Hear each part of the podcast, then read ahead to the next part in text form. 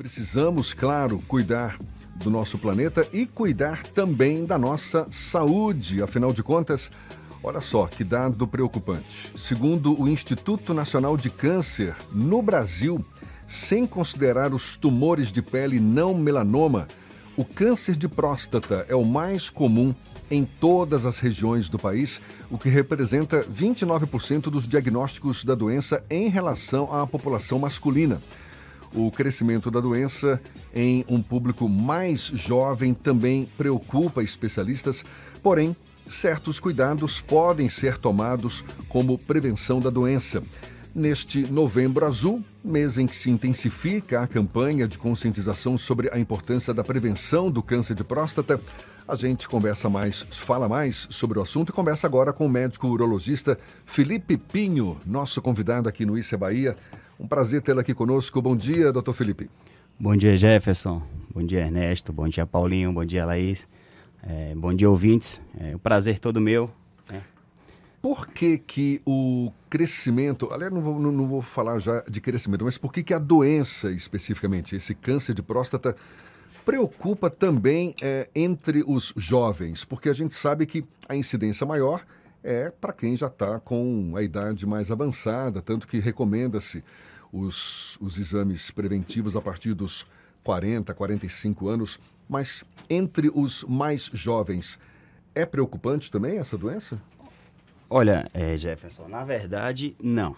Tá? O câncer de próstata, ele, é, ele realmente ele é muito mais prevalente na população é, já acima dos 45, 50 anos. Temos sim alguns casos né, de pacientes jovens com 40, 38, 35 anos, principalmente naqueles pacientes que têm um histórico familiar né, ou tem algum fator de hereditariedade presente é, nesses casos da doença. Mas a gente realmente é, enfoca né, toda é, a prevalência da doença, a prevenção e os cuidados realmente na população masculina mais velha, que mais velha, 45, 50 anos, não é uma população mais velha, né? Hoje é um, hoje é um paciente jovem, né? Adulto jovem, a gente pode, pode se considerar. O homem, como você está destacando, ele precisa sim estar tá atento aos cuidados, não é? Com a sua saúde, em especial em relação à próstata. Agora, Todo ano a gente toca nesse assunto, não é? Não é de hoje que o Novembro Azul entra nas nossas pautas aqui. E eu sempre ouço que o homem, mais cedo ou mais tarde, na grande maioria dos casos, ele vai ter algum problema de próstata não necessariamente um, o desenvolvimento de um câncer. Agora, por quê? O que, que acontece na prática? Ou seja, mesmo que ele tome os devidos cuidados, ele está tá sujeito a, a, sofrer algum tipo de problema com o avanço da idade? Isso é, é, é, é estatisticamente comprovado? É, sim, Jefferson. É tanto todas as doenças prostáticas né, que a gente gosta de chamar a atenção o aumento da próstata, que é a hiperplasia prostática benigna, e o próprio câncer de próstata, eles estarão presentes independente né, de qualquer coisa. Não existe uma vacina, né? não existe uma medicação que consiga é, deter o, o começo, o início dessa doença, né? principalmente do câncer de próstata. A gente chama a atenção aqui do câncer de próstata por conta né, do Novembro Azul, é, então é importante que a população tenha essa consciência que não existe uma vacina para isso. Por isso que é tão importante a questão da prevenção, né, o cuidado e a procurar né, o especialista cedo. Né, a gente, nós, nós fazemos a, a, Sociedade Brasileira de Urologia recomenda o início aí a partir dos 50 anos de idade para homens é, e 45 anos de idade homens afrodescendentes, né, porque é um fator de risco, né, é, ou pacientes que têm um histórico familiar, né? Pai, tio, irmão, é, com câncer de próstata.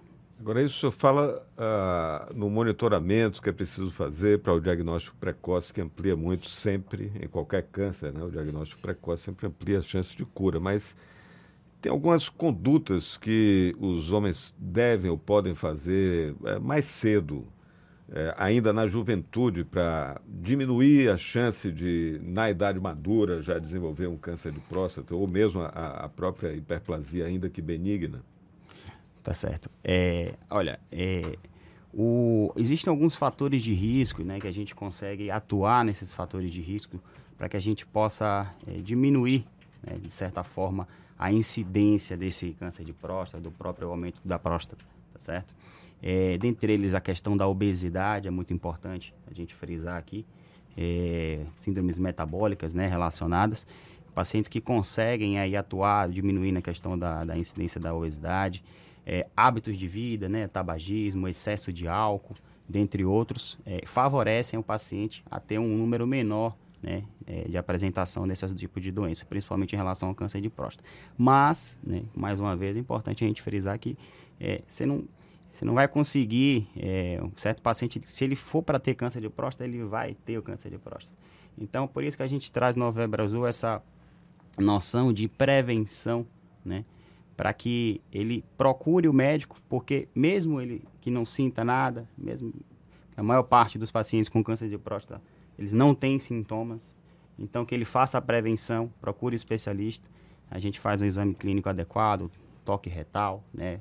Próprio exame laboratorial do PSA, dentre outros exames complementares e avaliação que consegue, aí, de certa forma, é, diagnosticar precocemente um câncer de próstata, muitas vezes, na maioria das vezes, indolente. Agora, é, você falou que se ele tiver que ter o câncer, ele vai ter de qualquer jeito.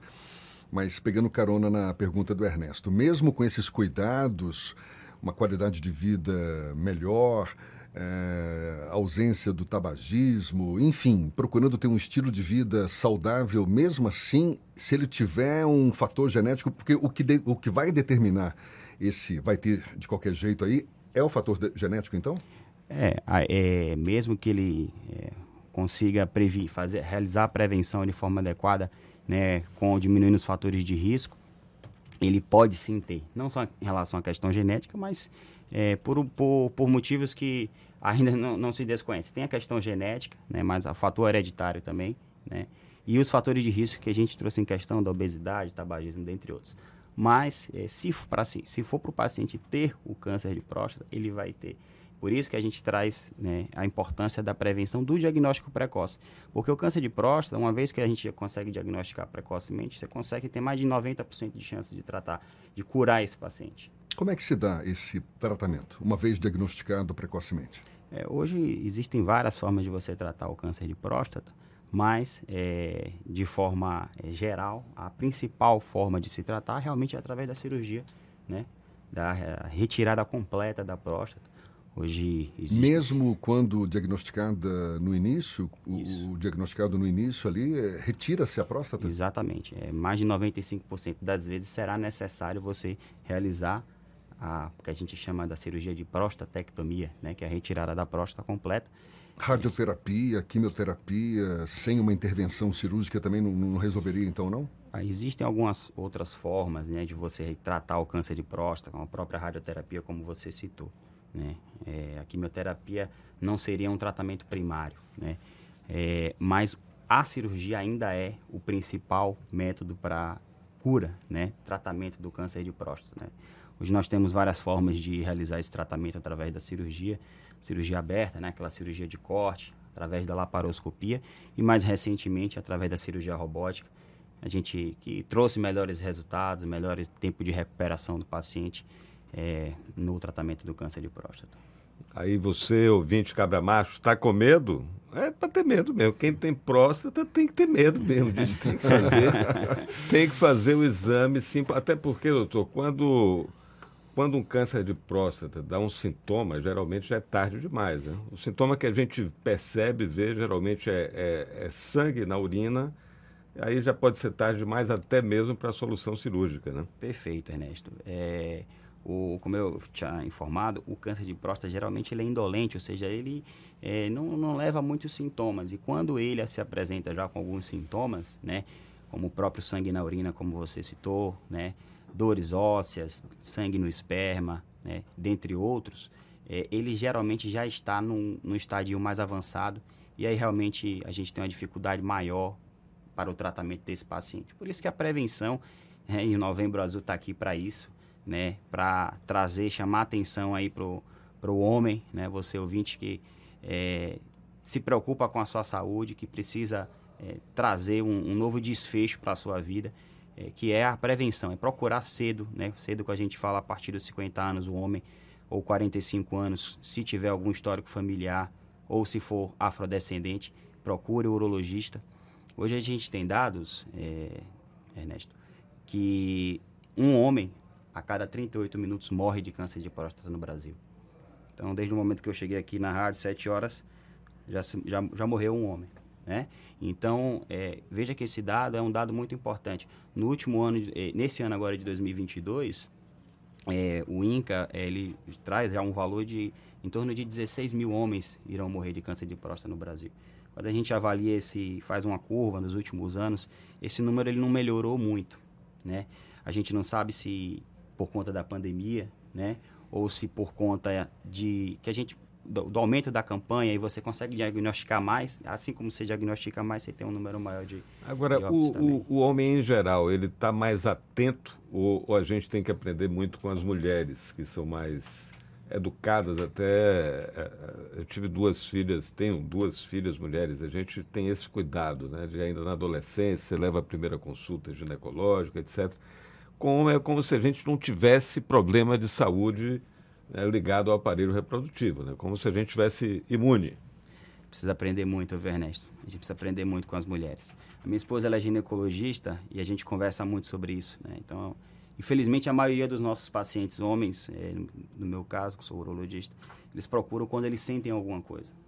E saúde não é isso. Saúde não é doença. Saúde é prevenção. E esse conceito as mulheres têm muito bem definir, a gente precisa aprender muito com elas. Agora, doutor Felipe, tudo bem. O homem, então, faz os exames preventivos e, imaginando aí, na pior das hipóteses, diagnostica lá o câncer e retira-se a próstata. O que, que significa viver sem próstata? Olha, um, para um homem, né, aí a partir dos seus 45, 50 anos, é, ele viver sem próstata, ele não vai ter nenhum problema, né, no ponto de vista é, sexual tá? Quando a gente fala sexual, é questão de ereção, caso, né? Ele tem uma recuperação, uma reabilitação de forma adequada, né? É óbvio que o paciente que faz uma cirurgia de próstata, né, nos primeiros 12 meses ele tem sim uma, uma digamos assim, uma ereção diminuída, pode ter realmente alguns problemas relacionados a isso, mas a gente acaba dando algum, fazendo algum tratamento adjuvante para isso, para que ele melhore. Em relação à questão. Então, para que fique bem claro, a retirada da próstata não significa necessariamente a perda da, da ereção, a disfunção erétil ali, não, não, não significa não isso? Não significa. Ele não vai conseguir realmente, é, digamos assim, ejacular Sim. espermatozoides, né? Porque a gente faz a retirada da próstata. Mas, em relação à ereção, é óbvio que existe uma deficiência no primeiro momento, mas isso não significa que ele vai estar tá, é, improdutivo, né? Em relação à questão da ereção, a gente existe hoje em dia Estamos muito bem avançados em relação à questão da reabilitação peniana. Então, é, não é o fim de carreira, não. Não é o fim de carreira. Não é, não. Mas existe alguma relação da, da do, do, câncer de próstata com a disfunção erétil também? Ou, ou seja, quando é que a disfunção erétil acaba prevalecendo no É sim, a, a, é, existe sim uma relação, na verdade é uma relação muito anatômica, né? a, a, a, parte responsável pela ereção, os nervos, né, que são responsáveis pela ereção, eles passam muito próximo à próstata. Né? Então, a cirurgia né, da retirada da próstata pode acabar, assim, de certa forma, lesando né, essa, é, essa parte nervosa responsável pela ereção. Por isso que hoje em dia, com novos adventos de tecnologia, como a cirurgia robótica que a gente faz, é, te permite uma visualização, às vezes, de até 16 vezes né, da, da visão humana, então você consegue, de certa forma, é, distinguir né, esses nervos relacionados à ereção e fazer com que você te retire a próstata de forma mais é, adequada. Então, menos chance de, de, sequelas, que esse é o grande tabu né, para os é. homens. Na verdade, dois grandes tabus. Esse medo né, de perder a, a, a virilidade né, e o próprio medo também, o tabu que muitos homens ainda têm em relação ao exame de toque, uhum. que não é a única forma também de diagnóstico, não é isso, José? É assim, é, na verdade, o, o, o exame, o, o, toque retal, ele acaba fazendo parte, né, do ali protocolo, da, da, né? da avaliação, da avaliação primária do câncer de próstata. Você tem ali o exame de sangue, o PSA, é, não é isso? Tem o exame de sangue. Tem a ultrassonografia da, do abdômen e o exame de toque retal. Perfeito. A gente, assim, acaba que inicialmente, no primeiro momento, o toque retal e o PSA, né, já nos trazem bastante... É, bastante achados. O, o, toque retal, você, só com o toque retal você consegue diagnosticar até 20, 25% dos cânceres de próstata.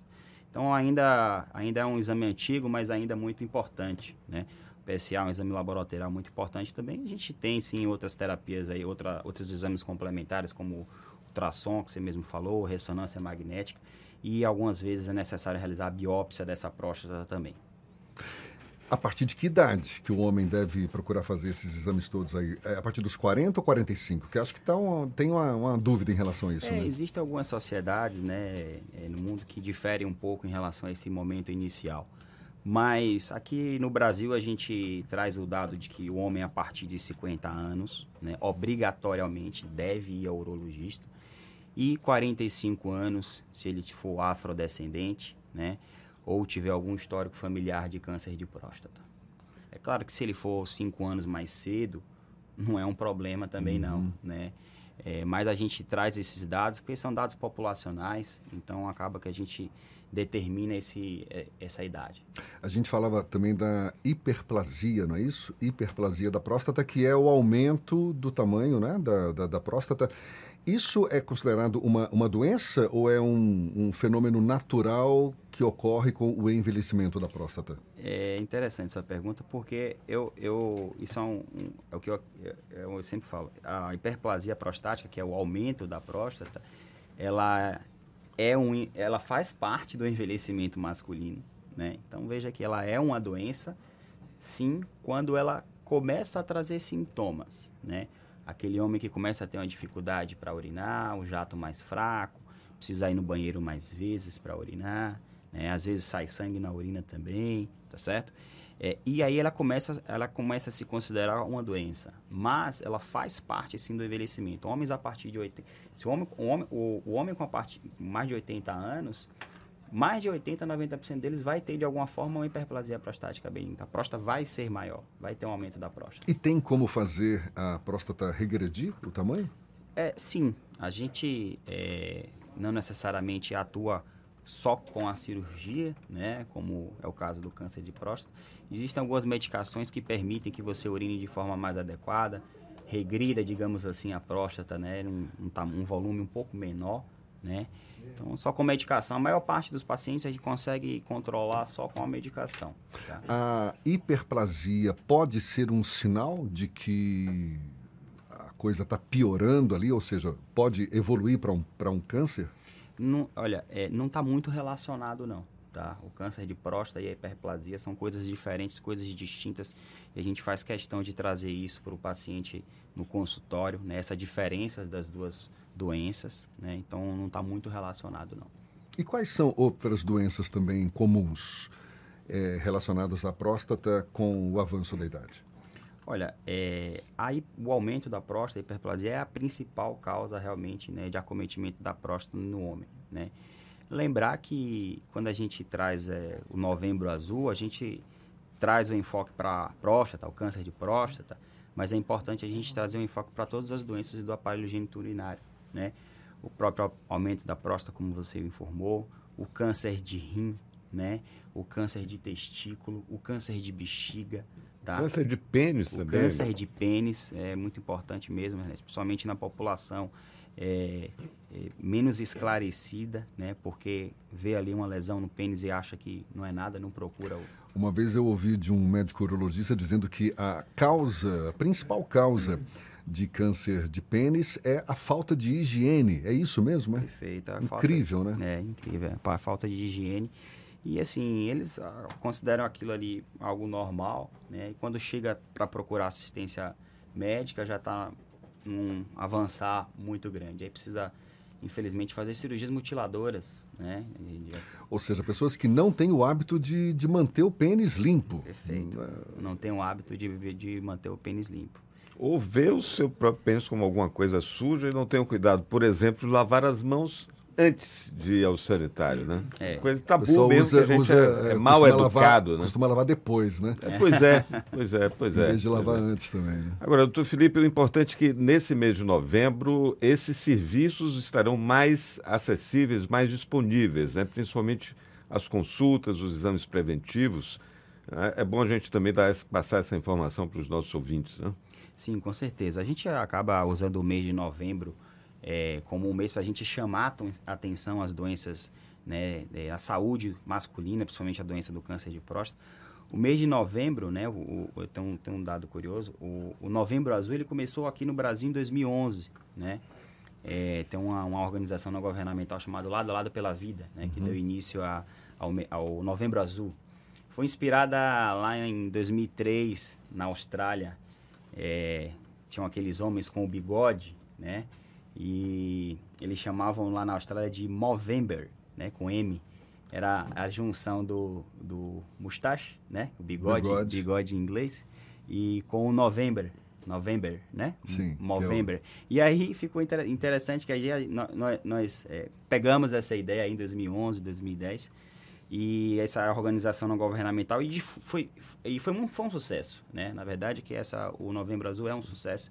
É, a, o Ministério da Saúde, as, as sociedades, a própria Sociedade Brasileira de Urologia, a mídia, né? É, todo mundo abraçou essa ideia e, e eu acho isso é, muito importante, né? Para que a gente tenha traga esse, essa consciência para a população masculina. É, eu acho que só eu, eu, acho que a gente pode fazer, inclusive, uma, um, um, apelo, né, uma coisa que eu, que eu noto. Eu acho que as empresas né, precisam é, trazer mais essa, essa campanha do Novembro Azul. Abraçar mais essa Abraçar causa. mais. Né? Eu acho que cuidar do homem não é só, às vezes, muitas vezes, um plano de saúde, é trazer para dentro da empresa, né?